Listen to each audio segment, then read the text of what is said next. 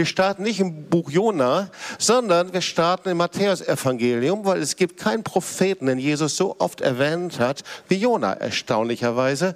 Und Jesus hat sich mit keinem Propheten verglichen, aber mit Jona hat er sich verglichen. So Jona hat also eine besondere Bedeutung im Neuen Testament. Und wenn du eine Bibel dabei hast, dann kannst du das mal aufschlagen. Matthäus 16, 1 bis 4. Eines Tages suchten die Pharisäer und Sadduzäer Jesus auf, um ihn herauszufordern. Dazu baten sie ihn um ein Zeichen vom Himmel. Er erwiderte, Abendrot verheißt gutes Wetter für den nächsten Tag. Morgenrot bedeutet für den ganzen Tag schlechtes Wetter. Das wissen wir immer noch heute. Das Wetter könnt ihr anhand der Zeichen am Himmel gut deuten, aber die ganz offensichtlichen Zeichen der Zeit begreift ihr nicht. Nur böse, treulose Menschen verlangen nach einem Wunder. Das ist das einzige Zeichen, das ich ihnen geben werde, ist das Zeichen des Propheten Jona. Damit ließ er Sie stehen und ging. Also die Pharisäer wollten von Jesus nicht irgendein Wunder, sie, sie wollten ein Zeichen, sie wollten das Zeichen schlechthin. Sie wollten Jesus, sie sagten zu Jesus, Jesus, wir möchten, dass du uns das Zeichen gibst, den Beweis, dass du der Sohn Gottes bist. Und so ist es ja oft. Menschen wollen Beweise, Menschen wollen Zeichen. Sie kommen im Gottesdienst und wir wollen dann irgendwann mal, dann legen wir ein Fließ aus oder dann wollen wir ein Beweis, ein Zeichen, dass Gott das wirklich tut, dass Gott mit uns ist. Aber oft ist es so, dass wir genauso auch blind sind für das, was Gott tut. Denn ein Kapitel vorher, in Matthäus 16, da siehst du ein Riesenwunder, die Speisung der 4000. Offensichtlich haben die Pharisäer, die Sadduzäer das nicht gesehen. 4000 Menschen werden mit ein paar Brot, ein paar Fische werden gespeist und das vermehrt sich. Ein Riesenwunder. Und Jesus sagt, das einzige Zeichen, das ich euch geben werde in dieser Zeit, ist das Zeichen vom Propheten Jona. Ich frage mich, was ist das Zeichen vom Propheten Jona? So, ähm, schauen wir mal ein paar Kapitel zurück, Matthäus 12, 38. Da spricht Jesus wieder über Jona. Sehr erstaunlich. Ich will euch das auch vorlesen. Eines Tages kamen einige Schriftgelehrten Pharisäer zu Jesus und sagten, Meister, bitte zeige uns ein Wunder als Beweis, dass du von Gott kommst. Doch Jesus erwiderte, nur schlechte, treulose Menschen würden ein Wunder verlangen. Das einzige Zeichen, das ich ihnen geben werde, ist das, was mit dem Propheten Jona geschah. So wie Jona drei Tage und drei Nächte im Bauch des großen Fisches verbracht hat, so wird der Menschensohn drei Tage und drei Nächte im Herzen der Erde sein. Auch da schau mal kurz drauf, im Herzen der Erde. Halt erst mal kurz fest, wir werden darüber sprechen. Und dann sagt er noch was sehr Merkwürdiges, Vers 41. Die Einwohner Ninives werden sich am Tag des Gerichts gegen euch erheben und euch verurteilen, denn sie haben Reue gezeugt, gezeigt, nachdem sie Jonas Predigt gehört haben. Und nun ist einer bei euch, der weit größer ist als Jona, aber ihr weigert euch zu bereuen. Also was ist das Zeichen des Jona in der heutigen Zeit? Wie sieht das aus? Wird es irgendwann mal ein großes J am Himmel geben? Oder sind es die Fische am Auto, große J-Fische oder wie auch immer? Wird es irgendwann mal eine App geben, eine Jona-App geben? Und dann irgendwann mal fängt es an zu biepen? Keine Ahnung. Was ist das Zeichen des Jona? Ist das Zeichen des Jona, dass er drei Tage und drei Nächte im Bauch des Walfisches war? Was ist das Zeichen des Jona? Und ich denke, es lohnt sich, dass wir uns die Geschichte von Jona mal kurz anschauen, auch wenn du vielleicht denkst, dass du sie schon sehr gut und sehr genau kennst. Also schauen wir uns mal von Anfang an an. Ich habe es gerade kurz zusammengefasst, aber wir wollen uns mal so das genauer anschauen. Also zuallererst müssen wir feststellen, jeder Mensch hat von Gott eine Berufung. Dass du geboren wurdest, ist kein Zufall. Ganz gleich, wie du geboren wurdest, wann du geboren wurdest, unter welchen Umständen, unabhängig in welche Familie du hineingeboren wurdest, ganz unabhängig, wie du aufgewachsen bist. Gott hat eine Bestimmung für dein Leben. Gott hat einen Plan für dein Leben. Auch wenn du ihn von Anfang nicht gekannt hast. Auch wenn du ihn erst vor einigen Jahren kennengelernt hast oder Tagen oder Wochen. Gott hat einen Plan für dich.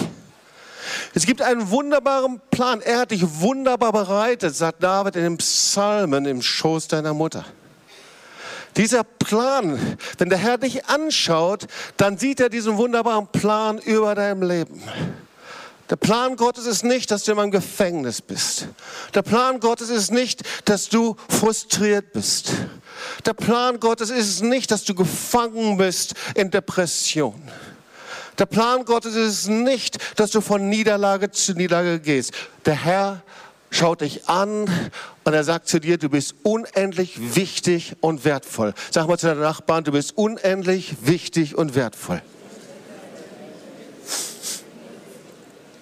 Und du bist die Antwort Gottes für andere Menschen.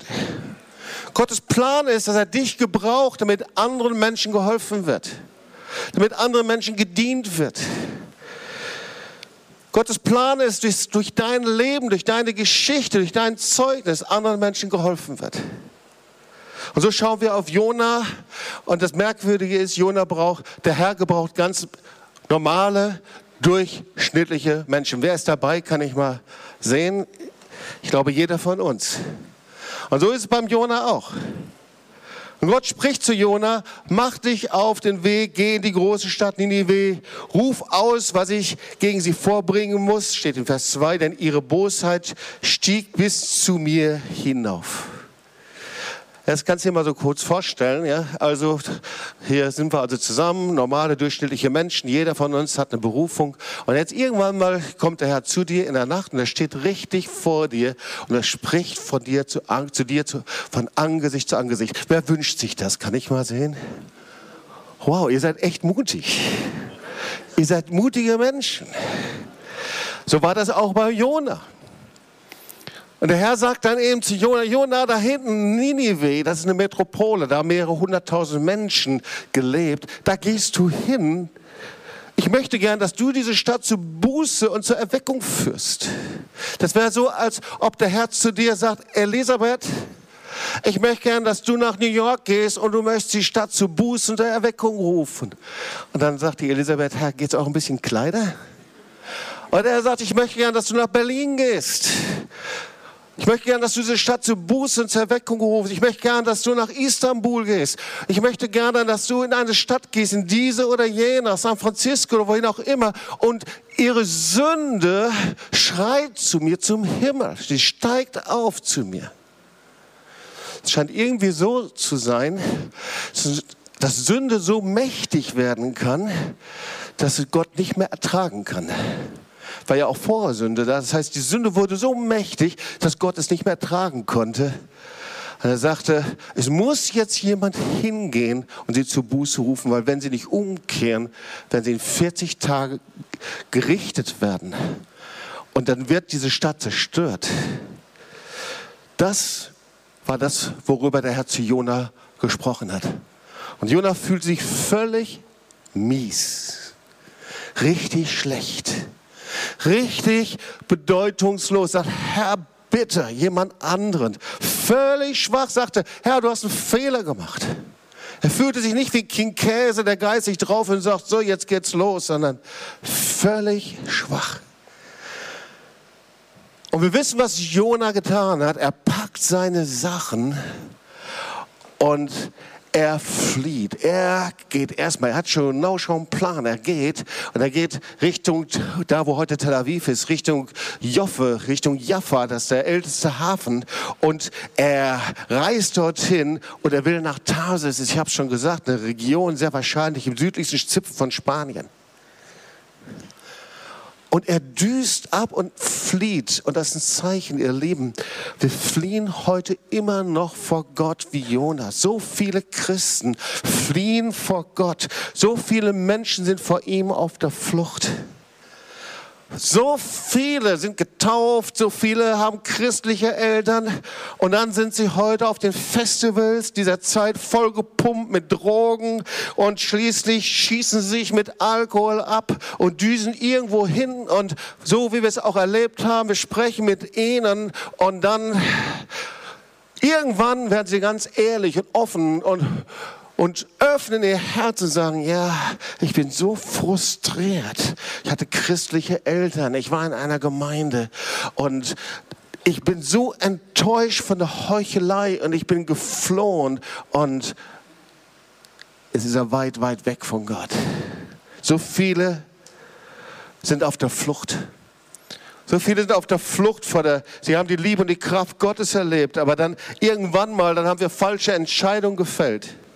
Dann sind wir eigene Wege eingeschlagen. Wir wissen ganz genau, irgendwann hat es einen Punkt gegeben, da hat der Herr mich um etwas gebeten und ich habe Nein gesagt und ich bin dann in eine andere Richtung gegangen und ich, und ich, wenn ich mich dann zurückerinnere, dann merke ich, von da an wurde mein Leben kompliziert. Von da an wurde es irgendwie schwierig. Natürlich, Gott hat nie seine Hand ganz zurückgenommen, aber es wurde schwierig, kompliziert, auf der Flucht. Es gibt viele Menschen, die sind wie innere Feinde Gottes, Feinde des Evangeliums und eigentlich die meisten sind auf der Flucht. Und die meisten Menschen, die auf der Flucht sind, denen sieht man es nicht an. Es sind Menschen, die können in Gottesdienst sein, die können in Gemeinden, in Kirchen sein, aber sind auf der Flucht. Sie fliehen in, in, in ihre Fernsehprogramme hinein, sie fliehen in ihr PC hinein, sie fliehen in ihre iPhone-Programme. Sie fliehen, weil sie wissen, dass Gott einen Plan für sie hat. Jona war auf der Flucht und du liest es hier, er wollte weg vom Angesicht des Herrn. Vers 3. Doch Jona machte sich auf den Weg, um vor dem Herrn nach Tarsis zu fliehen. Er ging hinunter nach Jaffo, wo er ein Schiff fand, das nach Tarsis auslief. Er bezahlte die Überfahrt und ging an Bord, um nach Tarsis zu kommen. Und da steht es, er wollte weg vom Angesicht des Herrn. Hör mal, wie dumm ist denn das eigentlich? Fliehen vom Angesicht des Herrn. Kann mir irgendjemand sagen, gibt es irgendjemand, der vom Angesicht des Herrn fliehen kann?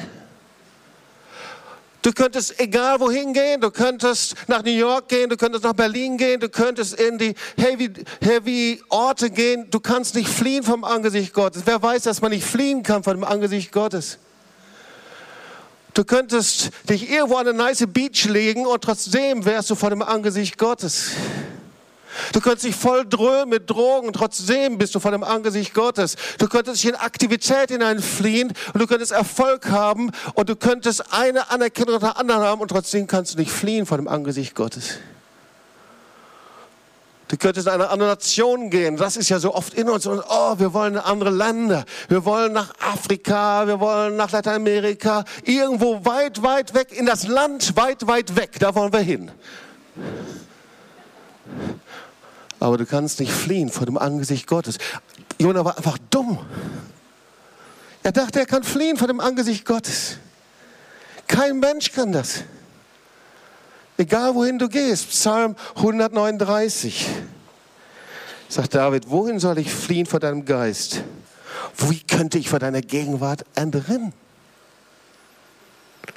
Flüge ich hinauf in den Himmel, so bist du da. Steige ich hinab ins Totenreich, so bist du auch da.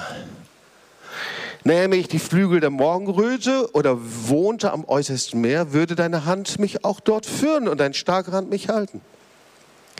Bäte ich die Finsternis, mich zu verbergen und das Licht um mich her Nacht zu werden, könnte ich mich dennoch nicht vor dir verstecken.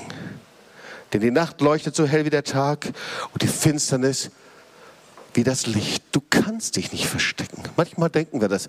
Manchmal denken wir, wir können uns in der Gemeinde verstecken, Gottesdienst irgendwo hinter jemanden, nur dass uns niemand nicht sehen kann. Irgendwo denken wir, wir könnten uns verstecken, aber es geht nicht. Aber es gibt eine gute Botschaft. Jona hat auch was richtig gemacht. Auch bei den dümmsten Entscheidungen kann man was richtig machen. Ist das eine gute, gute Botschaft? Sag mal zu den Nachbarn, auch bei deinen dümmsten Entscheidungen kannst du was richtig machen. Ja?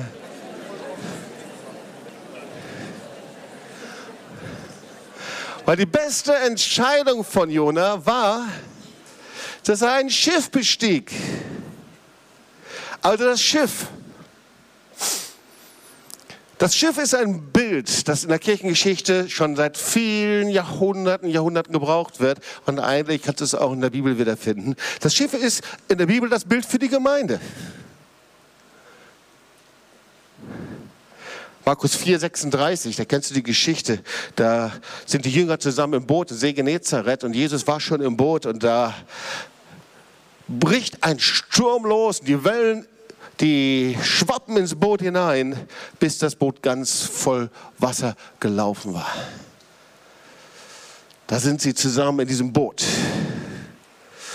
Oder einige, die so ein bisschen von Kirchenlieder kennen. Kennt ihr das Kirchenlied? Ein Schiff, das sich Gemeinde nennt. Heinz, kannst du das mal kurz vorsingen? Oder nicht ganz kurz? Okay. Aber es ist ein gutes Bild für Gemeinde, das Schiff. Also Heinz holt das nach bei der nächsten Predigt. Ja, das Schiff. Kein Schiff kann vom Steuermann alleine gelenkt werden. Ein Schiff braucht eine Mannschaft. Ein Schiff kann nicht vom Kapitän alleine gelenkt werden. Da sind nicht zwei, drei, die da drauf sind, sondern die Mannschaft macht dieses ganze Schiff aus. Jeder hat auf dem Schiff einen wichtigen Platz überall. Und dieses Schiff, das muss Stürmen standhalten. Also ein hervorragendes Bild für Gemeinde, für Kirche, für Gemeinde. Und dann lesen wir Vers 4, und der Herr ließ einen heftigen Wind auf dem Meer aufkommen, der zu einem Sturm wurde, sodass das Schiff zu zerbrechen drohte, ein heftiger Sturm. Wir sehen, wie das Schiff droht zu zerbrechen und alle packen mit an, alle investieren ihre Kraft. Sie werfen schon die Ladung über Bord, um das Schiff leichter zu machen. Sie, sie beten. Sie investieren alles, ihre ganze Kraft, ihre ganze Power. Sie sind voller Sorge. Sie wissen nicht, ob das Schiff untergehen soll oder nicht, ob das Schiff zerbricht oder nicht. Sie gehen durch die richtige Krise hindurch. Aber jeder ist an seinem Platz, überall beten sie in 24-7. Sie sind überall da, überall sind sie, beten, sind da aktiv. Und irgendwann mal, ich weiß nicht, wer es war, da ruft irgendjemand, wo ist denn eigentlich Jona? Ja, stimmt, Jona ist nicht da. Der Kapitän sagt, stimmt, Jona ist nicht da. Und dann stelle ich mir vor, wie er diese enge Treppe herunterklettert. Er muss sich links und rechts halten, weil das Schiff, das wogt hin und her. Ab und zu kommt das Wasser rein und der Sturm und dann kommt er unten an und dann hört er ein lautes Schnarchen.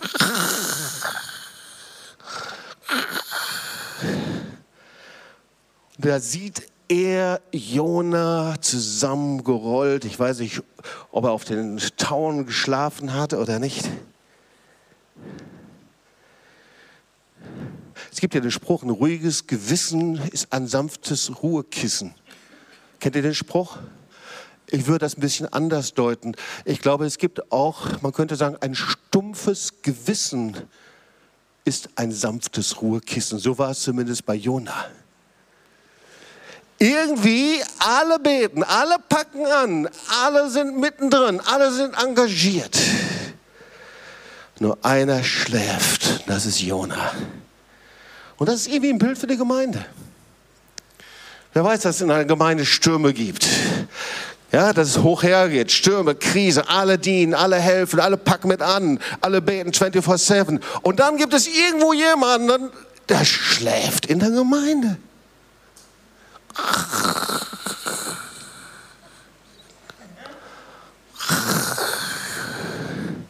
Also Paulus wusste auch davon, Epheser 5, Vers 14, da steht es, darum heißt es, wach auf, der du schläfst und steh auf von den Toten, so wird dich Christus erleuchten. Also irgendwie, schlafen ist hier keine gute Idee, Jona. Und irgendwie der Kapitän hat eine richtige Vermutung gehabt, mit dem stimmt irgendwas nicht. Ist ja so, wir können ja auch geistig einschlafen, sagt die Bibel. Wir können ja mit offenen Augen im Gottesdienst sitzen und trotzdem geistig eingeschlafen sein. Kann das sein? Sag mal zu deinen Nachbarn, du vielleicht? Sag mal zu einem anderen Nachbarn, nein, nein, nein, auf keinen Fall, natürlich nicht. Du kannst mit offenen Augen im Gottesdienst sitzen und eingeschlafen sein geistlich. Du kannst in eine Zellgruppe gehen und kannst geistig eingeschlafen sein. Da brennt kein Feuer mehr, da ist kein Hunger mehr nach Gott, kein Hunger nach dem Wort Gottes. Du bist eigentlich innerlich zu und dicht, wenn der Herr dich um etwas bittet. Der Herr kann nicht mal zu dir sprechen, innerlich eingeschlafen. Das Feuer Gottes brennt nicht mehr in dir, obwohl der Heilige Geist ist Feuer, ist die Kraft, ist das Feuer des Heiligen Geistes. Wir können eingeschlafen sein. Wir können mit offenen Augen Gottesdienst gehen und nach Hause gehen und unser Ding machen und so leben, wie wir vorher gelebt haben und nichts verändert uns.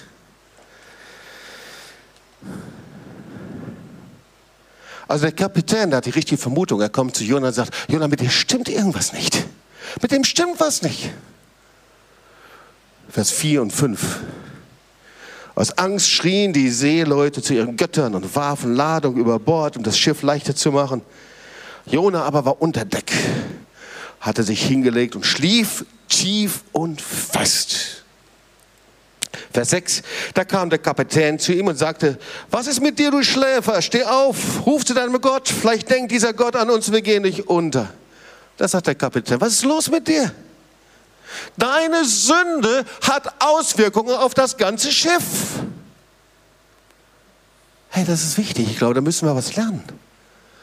Es gibt biblische Bilder, weißt du, dass der Herr uns nie individuell sieht, sondern dass dein Leben, mein Leben Auswirkungen hat auf das ganze Schiff, auf die ganze Gemeinde.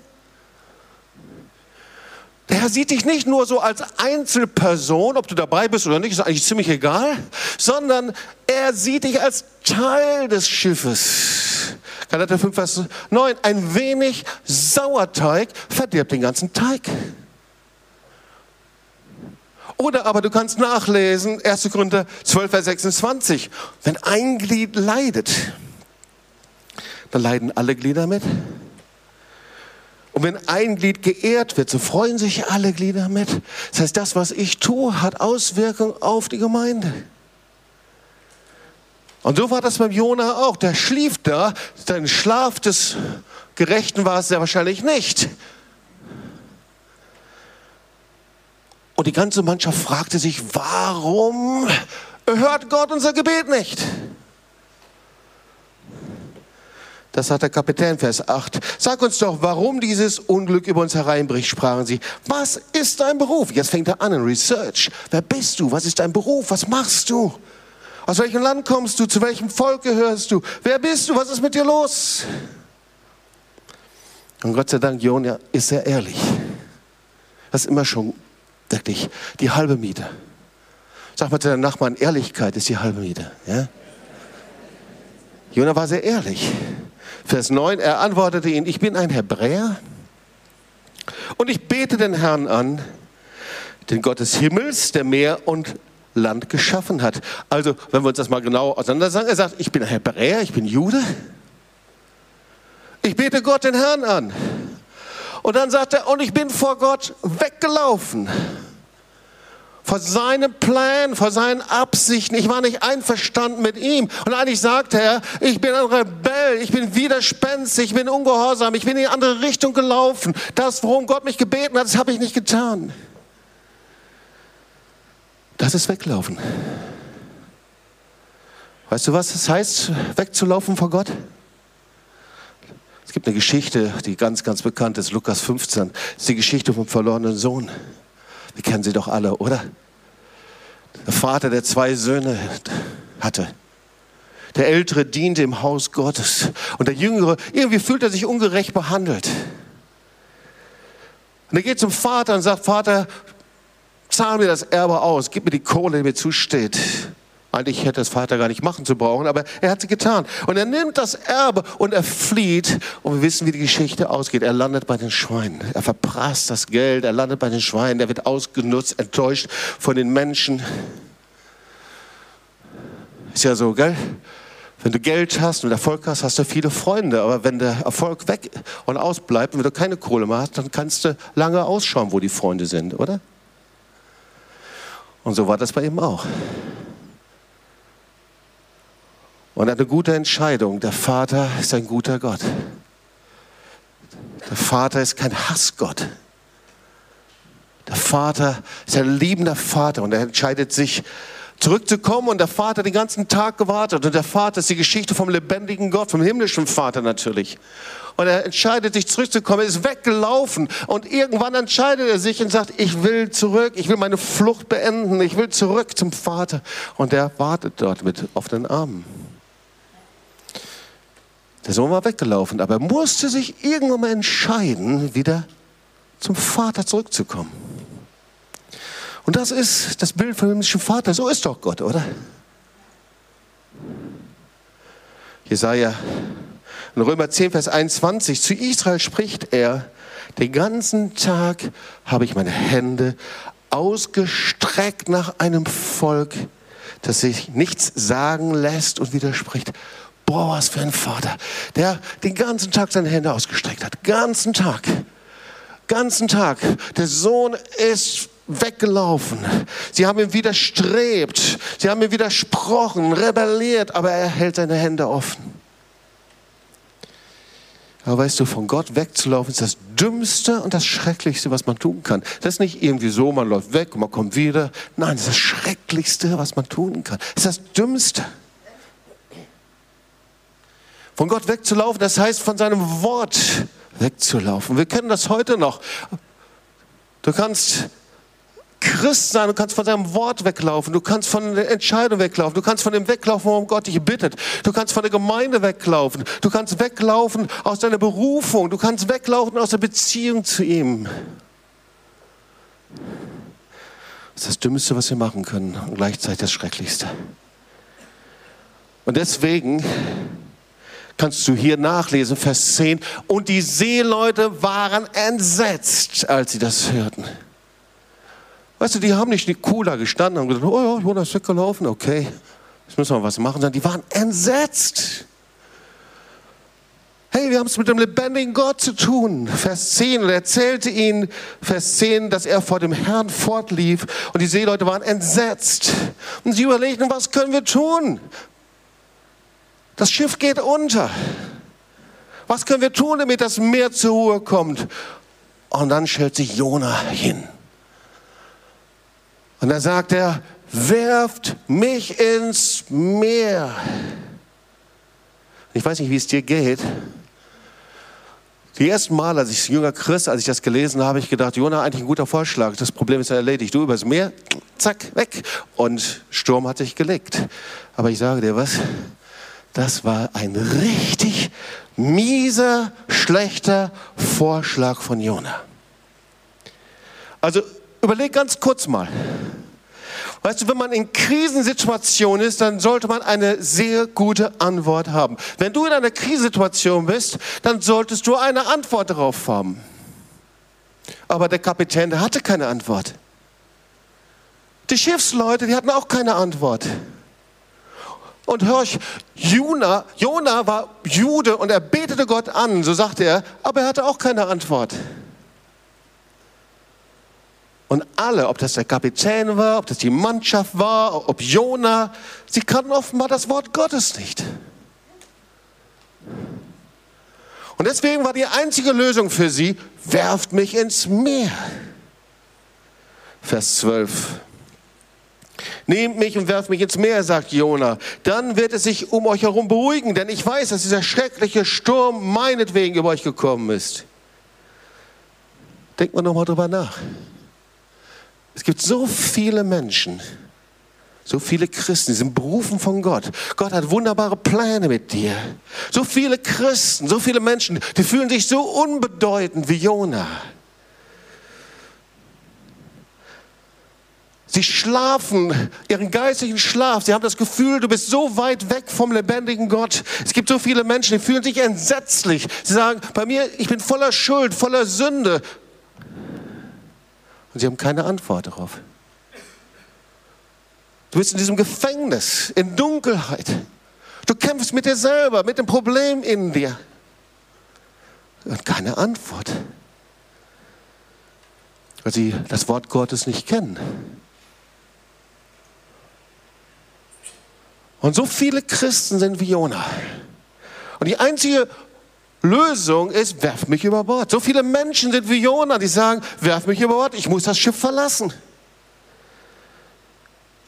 So viele wollen vor dem Angesicht Gottes fliehen, von der Liebe Gottes fliehen, sich selbst entsorgen wie ein Stück Müll. Werf mich ins Meer. Hunderttausende gehen deswegen jährlich aus der Kirche, aus der Gemeinde. Hunderttausende in diesem Jahr alleine. So viele Menschen, sie wollen wie Jona, wie ein Stück Ballast sich selbst über Bord werfen, sich selbst entsorgen. Und manchmal merkt man es noch nicht mal. Aber eigentlich, du hast innerlich dich schon längst selbst in ein Gefängnis gesperrt dich selbst innerlich entsorgt. Du bist selbst innerlich schon im Geist über Bord geworfen, bist schon ganz weit weg irgendwo. So viele sind wie Jona. Und Jona kannte Gottes Wort nicht. Und jetzt möchte ich den Geheimnis verraten. Gott wollte nicht, dass Jona über Bord geworfen wird. Gott wollte das nicht. Gott ist ein treuer, ein liebevoller Vater. Und ich will dir mal was vorlesen über den Charakter Gottes. Ezekiel 33. Ihr sprecht, unsere Sünden und Missetaten liegen auf uns, dass wir darunter vergehen. Wie können wir denn leben? So spricht zu ihnen, so wahr ich lebe, so wahr ich lebe, spricht Gott der Herr, ich habe kein Gefallen am Tod des Gottlosen sondern dass der Gottlose umkehre von seinem Weg und lebe. So kehrt nun um von euren bösen Wegen. Gott wollte nicht, dass Jona über Bord geworfen wird. 1. Petrus 5, Vers 6. Gott widersteht den Hochmütigen, aber den Demütigen gibt er Gnade. So demütigt euch nun unter die gewaltige Hand Gottes. Jakobus 4, Vers 10. Demütigt euch vor dem Herrn, so wird er euch erhöhen. So Jona hätte nicht ins Wasser geworfen werden müssen. Er war weggelaufen. Er hat tief in seinem Schlaf war er da. Er war seine eigenen Wege gegangen. Er war schuldig vor Gott und vor den Menschen. Und er hätte sich nur zu demütigen bauen. Er hätte nur vor der Mannschaft dort zu sagen bauen, Gott, es tut mir so leid. Er hätte nur Buße tun müssen. Nur umkehren müssen. Überleg mal. Nur das eine. So einfach, sofort hat der Sturm aufgehört, sofort wäre Ruhe eingekehrt. Ich frage mich also, was ist das Zeichen des Jona? Damit haben wir ja die Predigt gestartet. Ich möchte euch noch mal zwei Verse vorlesen. Das einzige Zeichen, das ich Ihnen geben will, ist das, was mit dem Propheten Jona geschah.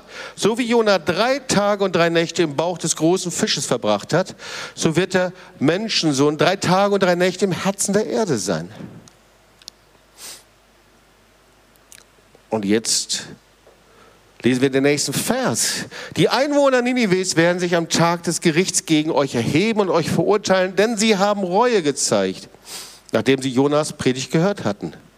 Und nun ist einer bei euch, der weit größer ist als Jona, aber ihr weigert euch zu bereuen. Also ich weiß nicht, wie es dir geht, aber ich hätte gerne die Predigt von Jona in Ninive gerne gehört. Ich hätte gerne gehört, was Jona jetzt berichtet hat. So, Jesus berichtet, er ist ja der Sohn Gottes, er weiß ja genau, was passiert. Er erlaubt uns, dass wir mit einem geistlichen Fernrohr in die Zukunft schauen und da sehen wir den Tag des Gerichts. Und was Jesus sagt, ist, jeder Mensch wird einen Termin haben mit dem lebendigen Gott. Und zwar, das wird der Tag des Gerichtes sein.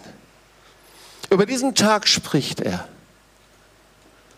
Und da sagte er, an diesem Tag, an dem alle Menschen vor Gott stehen, da wird irgendwo zu sehen sein, da werden mehrere hunderttausend Menschen sein und da sind die Einwohner Ninives. Die werden aufstehen und die werden als Zeugen auftreten und sie werden rufen, wir haben nach der Predigt Jonas den Sack der Buße angezogen. Sie sind die Zeugen am Tag des Gerichts. Wir haben Buße getan. Wir sind gerettet worden. Wir sind von den bösen Wegen umgekehrt. Und Gott hat uns vom Gericht verschont und hat uns Gnade gegeben. Ich frage mich, was war die Predigt Jonas? Ich glaube,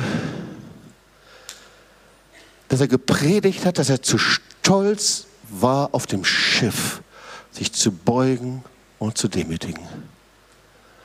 Ich glaube, dass er gepredigt hat, dass er sich lieber vom Bord des Schiffes hat werfen lassen. Es war mir lieber, dass ich entsorgt werde, dass ich vom Bord geworfen werde, als dass ich wie ein Kind den Vater um Vergebung gebeten hätte. Ich glaube, dass er einfach gesagt hat, wenn er einfach nur gesagt hätte, vergib mir, dann wäre sofort das Gericht aufgehalten worden und sofort wäre Gnade gekommen. Aber stattdessen sagte er, ich wollte lieber tot sein, als mich zu demütigen und Buße zu tun.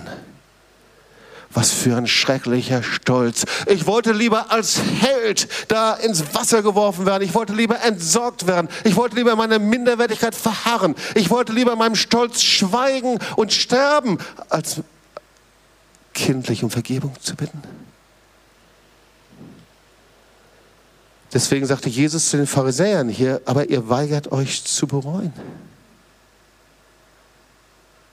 Das Einzige, was uns halten kann, dass wir uns beugen und Vergebung bitten, ist Stolz. Und das ist das erste Zeichen des Jona in dieser Zeit. Wir sprachen ja über das Zeichen des Jona in dieser Zeit. Das erste Zeichen vom Jona in dieser Zeit ist, Menschen werden zu stolz sein, Buße zu tun und zu stolz sein, um zu Gott umzukehren. Darüber spricht auch Jesus Matthäus 24. Die Ungerechtigkeit wird zunehmen, ja, die Sünde wird zugeben, die Herzen in vielen wird erkalten. Und was ist das zweite Zeichen? Vers 15, die Geschichte geht weiter. Dann packten sie Jona und sie warfen ihn ins Meer und das Meer beruhigte sich. Es, es gibt ja viele Diskussionen, ob sowas passieren kann oder ob das eine symbolische Geschichte ist. Ich bin überzeugt, dass diese Geschichte Wahrheit ist.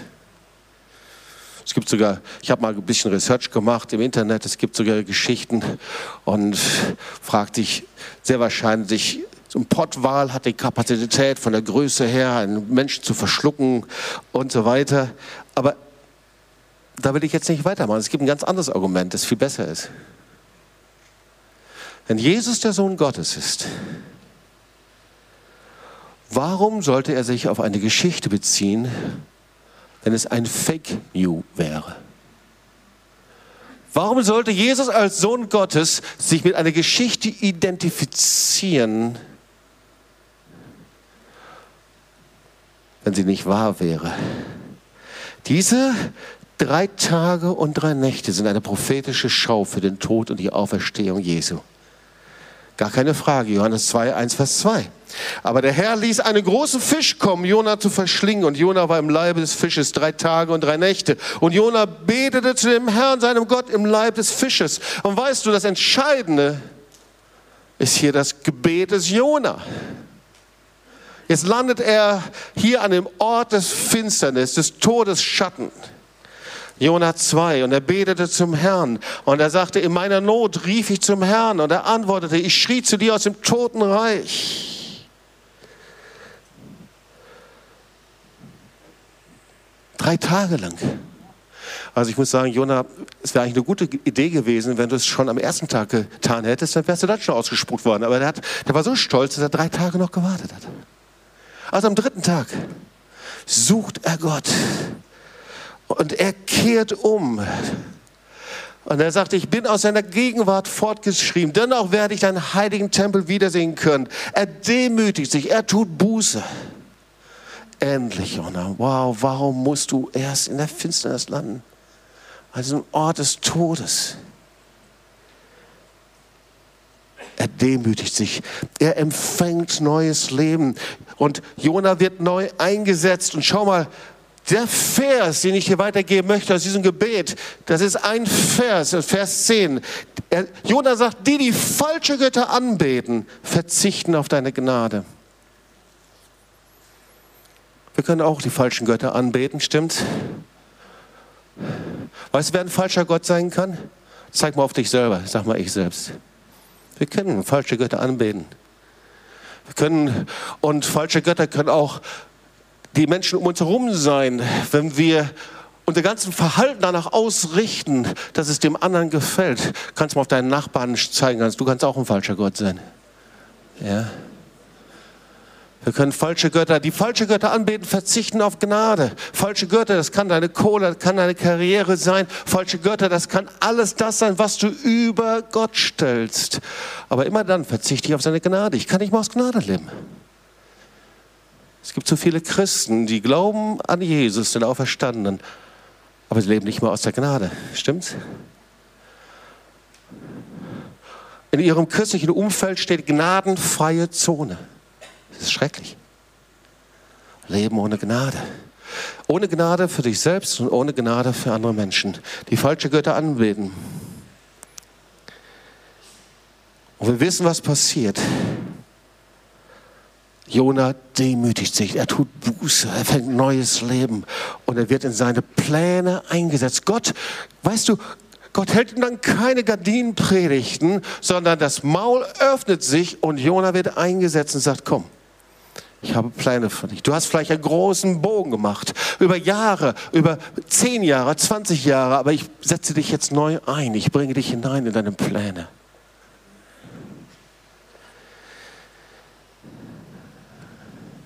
Das ist das zweite Zeichen des Jona.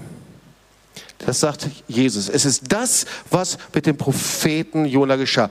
Es war tot und wurde lebendig. Und natürlich ist das Zeichen dessen, was Jesus für dich getan hat. Jesus ans Kreuz gegangen, gestorben, nahm das Gericht auf sich und wurde lebendig. Jona 2, 6 und 7. Doch du, Herr mein Gott, hast mein Leben aus der Grube herausgezogen. Als ich keine Hoffnung mehr hatte, dachte ich an den Herrn und mein Gebet drang zu dir in den heiligen Tempeln durch. Das ist das, was Jesus getan hat. Ich liebe diese Geschichte, weil ich glaube, dass der Herr eine Botschaft für dich hat weil hier viele Menschen sind, die wie Jona eigentlich weggelaufen sind. Es gibt so viele Gelegenheiten, wegzulaufen von ihm. Vielleicht bist du weggelaufen vom lebendigen Gott. Weggelaufen und hast Entscheidungen gefällt in deinem Leben, die nicht gut waren. Und so oft ist es, dass wir wie Jona sind, dass wir selber uns abschotten, uns entsorgen und uns vom Schiff werfen und entfernen von dem geistlichen Schiff, von dem, was Gott tut, anstatt dass wir einfach um Vergebung bitten, anstatt dass wir uns beugen. Manchmal sind wir zu stolz, uns zu demütigen vor der gewaltigen Hand Gottes. Lieben, ich bete, es hört sich vielleicht ein bisschen, für manche ein bisschen interessant an. Ich bete seit zwei Jahren dafür und sage, Herr, hilf mir, dass ich so über Sünde predigen kann, dass Menschen es verstehen. Sünde ist nicht Fehler machen. Sünde ist nicht, dass Gott vor uns steht und sagt, jetzt hast du es wieder falsch gemacht. Sünde ist nicht, dass Gott seine Stirn runzelt wie ein missmutiger Vater. Sünde ist nicht, dass Gott hinter uns herläuft mit einem Knüppel uns auf den Finger haut und sagt, hast du es wieder falsch gemacht. Aber wir haben so ein Verständnis von Sünde.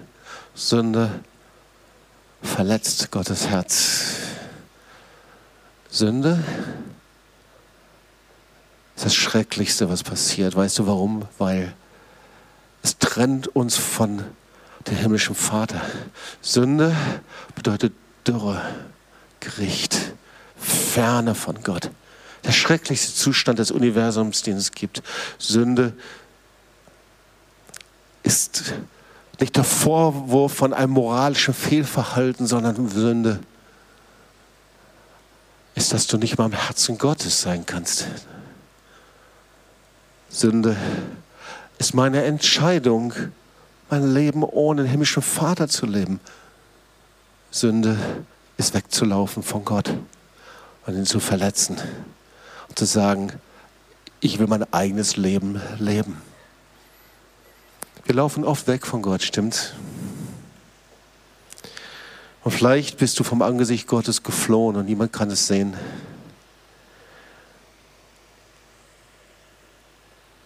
Und du kannst einfach umkehren. Du brauchst nicht vom Schiff zu springen. Du brauchst nicht wegzuspringen, du brauchst nicht dein Leben zu beenden, so wie viele das tun. Du brauchst nicht dein Leben abzuschließen innerlich in deinen Gedanken, schon damit spielen, wie dein Leben zu Ende geht. So viele tun das, du brauchst es nicht. Du brauchst nur umkehren zu Gott.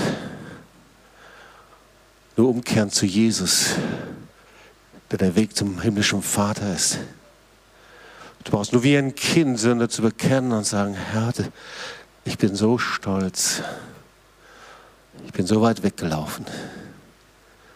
Nur hinkommen zu ihm und der Sturm kommt zur Ruhe. Und vielleicht bist du, dass du gegen Widerstände läufst ohne Ende. Und du kannst das zurückdefinieren auf die Entscheidung, die du gefällt hast. Auf die falschen Entscheidungen.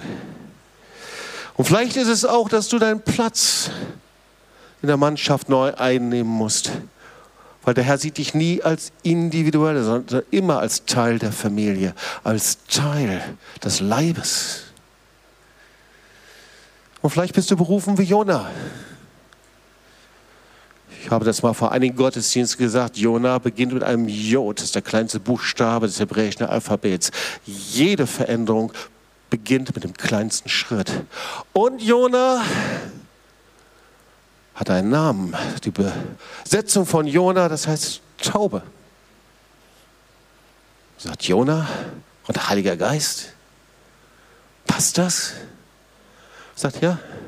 Der Heilige Geist überführt von Sünde, Gerechtigkeit und Gericht, stimmt es? Und vielleicht gebraucht der Herr Jona durch die Kraft des Heiligen Geistes uns ein Spiel vorzuhalten. Es ist so leicht, zum Vater zu kommen und so leicht, dass der Herr seine vollkommenen und wunderbaren Pläne über dein Leben verwirklicht. Komm, lass uns aufstehen und dann wollen wir zusammen beten.